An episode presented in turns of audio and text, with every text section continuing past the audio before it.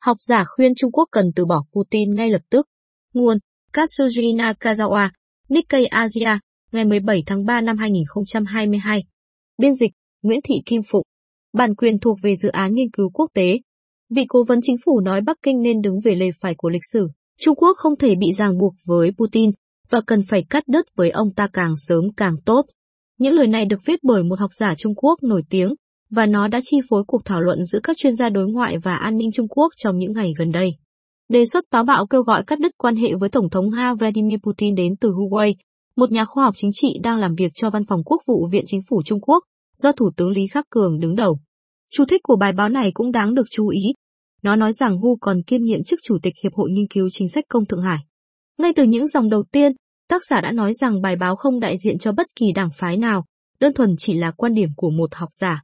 Tuy nhiên, vị trí của Hu, một học giả có quyền tiếp cận khu vực Trung Nam Hải của Bắc Kinh, nơi đặt văn phòng của giới lãnh đạo Trung Quốc, cho thấy ông có nhiều người ủng hộ đứng sau mình. Cũng không thể ngẫu nhiên, mà một bài báo kêu gọi sự đảo ngược cơ bản chính sách Ukraine của Trung Quốc lại được công bố ngay trước cuộc gặp marathon kéo dài 7 giờ giữa nhà ngoại giao hàng đầu Dương Khiết Trì và cố vấn an ninh quốc gia Mỹ Jake Sullivan tại Rome. Hu không ngần ngại đi thẳng vào vấn đề. Ngay cả khi Nga chiếm được Ukraine và thành lập chính phủ bù nhìn, các lệnh trừng phạt của phương Tây và làn sóng nổi dậy bên trong Ukraine sẽ khiến Putin khó đạt được mục tiêu mong đợi, ông viết.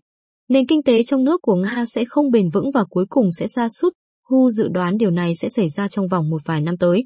Ông nói, Trung Quốc nên tránh chơi với cả hai phe, cần từ bỏ vị trí trung lập và đi theo quan điểm chủ đạo trên toàn cầu.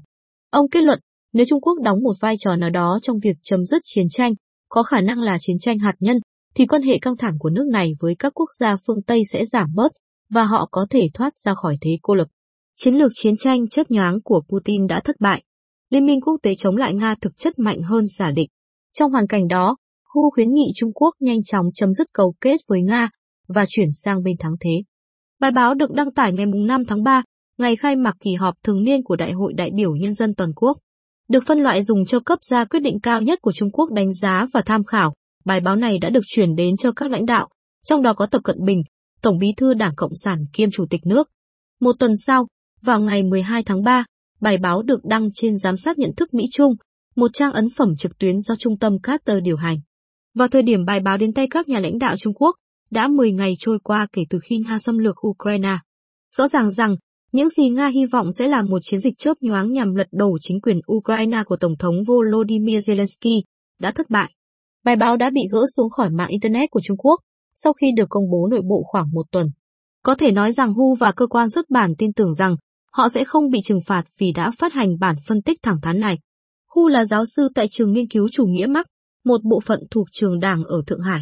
Ông cũng là một nhà phân tích tại Học viện Thượng Hải về tư tưởng Tập Cận Bình, về chủ nghĩa xã hội mang đặc sắc Trung Quốc trong thời đại mới. Các mối liên hệ của ông cho thấy có sự liên kết với các lực lượng chính trị tại Thượng Hải. Ông cũng là thành viên của Viện Chắc Ha, một viện chính sách độc lập có trụ sở tại Trương Gia Khẩu, tỉnh Hà Bắc.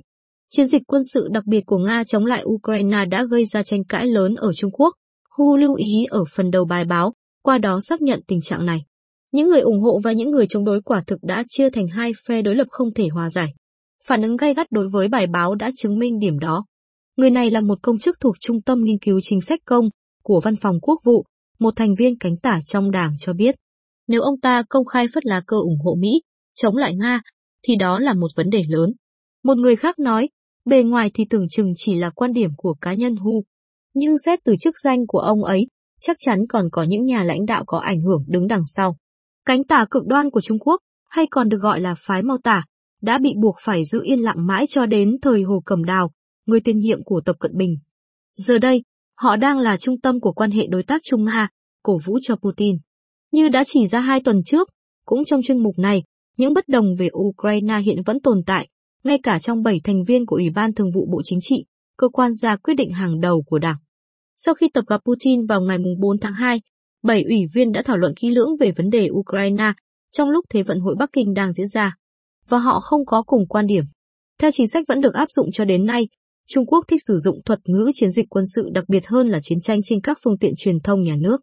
Nước này còn duy trì quan điểm rằng, dù lợi ích của Nga và Ukraine nên được xem xét, nhưng phương Tây phải chịu trách nhiệm cho tình hình hiện tại, vì họ đã cố gắng mở rộng NATO về phía đông. Hơn nữa, Trung Quốc cũng nghĩ rằng gây rắc rối với Nga, nước dường như đang trên đà chiến thắng, sẽ là điều ngu xuẩn. Trung Quốc kỳ vọng rằng cuộc chiến Ukraine sẽ đi đến kết cục rõ ràng và giao tranh sẽ kết thúc trước ngày 4 tháng 3, ngày khai mạc Thế vận hội dành cho người khuyết tật Bắc Kinh.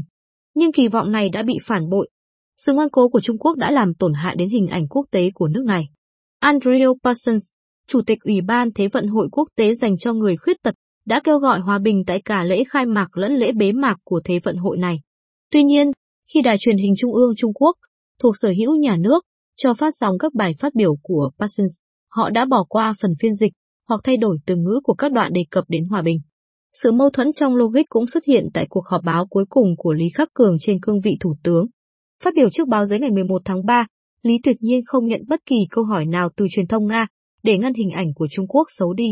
Ông cũng không đề cập đến tình hữu nghị không có giới hạn giữa Trung Quốc và Nga, vốn đã được xác nhận trong tuyên bố chung ngày 4 tháng 2 của Tập và Putin. Dù rất khó tiếp cận bài báo gây tranh cãi của Hu, nhưng điều đó vẫn không ngăn được người ta tranh luận trực tuyến sôi nổi về nó tại Trung Quốc. Cuộc tranh luận cho thấy khoảng cách rõ ràng giữa truyền thông nhà nước Trung Quốc, vốn tiếp tục đưa tin kiểu thân Nga, và dư luận. Trong lúc bất đồng xuất hiện ở nội bộ Trung Quốc, cuộc họp giữa các quan chức cấp cao của Mỹ và Trung Quốc tại Rome đã được ấn định. Sullivan nêu những lo ngại về việc Trung Quốc ủng hộ Nga với Dương. Hành động này diễn ra sau khi tờ Financial Times đưa tin rằng, sau khi xâm lược Ukraine, Nga đã yêu cầu Trung Quốc cung cấp thiết bị quân sự và hỗ trợ kinh tế bổ sung. Dương nói với Sullivan rằng Trung Quốc sẽ hỗ trợ đàm phán ngừng bắn giữa Nga và Ukraine. Tuy nhiên, truyền thông nhà nước Trung Quốc không đưa tin cụ thể liệu ông có đáp lại yêu cầu của Mỹ về việc ngưng hỗ trợ Nga hay không. Thật khó để Tập Cận Bình, người đã ký tuyên bố chung Nga chung ngày 4 tháng 2, nhanh chóng đảo ngược chính sách mà Trung Quốc vẫn tuân thủ cho đến lúc này. Nhưng việc Trung Quốc tổ chức các cuộc đàm phán cấp cao với Mỹ mà Washington đưa tin là đã đánh tiếng với Bắc Kinh từ hai tháng trước, ở giai đoạn này cho thấy Trung Quốc đã có chút thay đổi. Theo bản tin, Dương không trực tiếp chỉ trích Mỹ về Ukraine, cũng không phản đối các lệnh trừng phạt chống lại Nga. Điều này trái ngược với hành vi của ông ở Alaska chỉ một năm trước, khi nhà ngoại giao này công khai đả kích phái đoàn Mỹ. Trong bài báo gây tranh cãi của mình, Hu nói rằng tính đến ngày 5 tháng 3, Trung Quốc đã gần cạn thời gian để đưa ra quyết định. Ông viết, vẫn còn khoảng một hoặc hai tuần trước khi Trung Quốc mất đi dư địa của mình. Trung Quốc phải hành động một cách dứt khoát. Liệu có ngẫu nhiên khi cuộc gặp Dương Sullivan diễn ra chưa đầy hai tuần sau đề xuất của Hu? Trung Quốc hiện đang đứng trước một ngã ba đường quan trọng.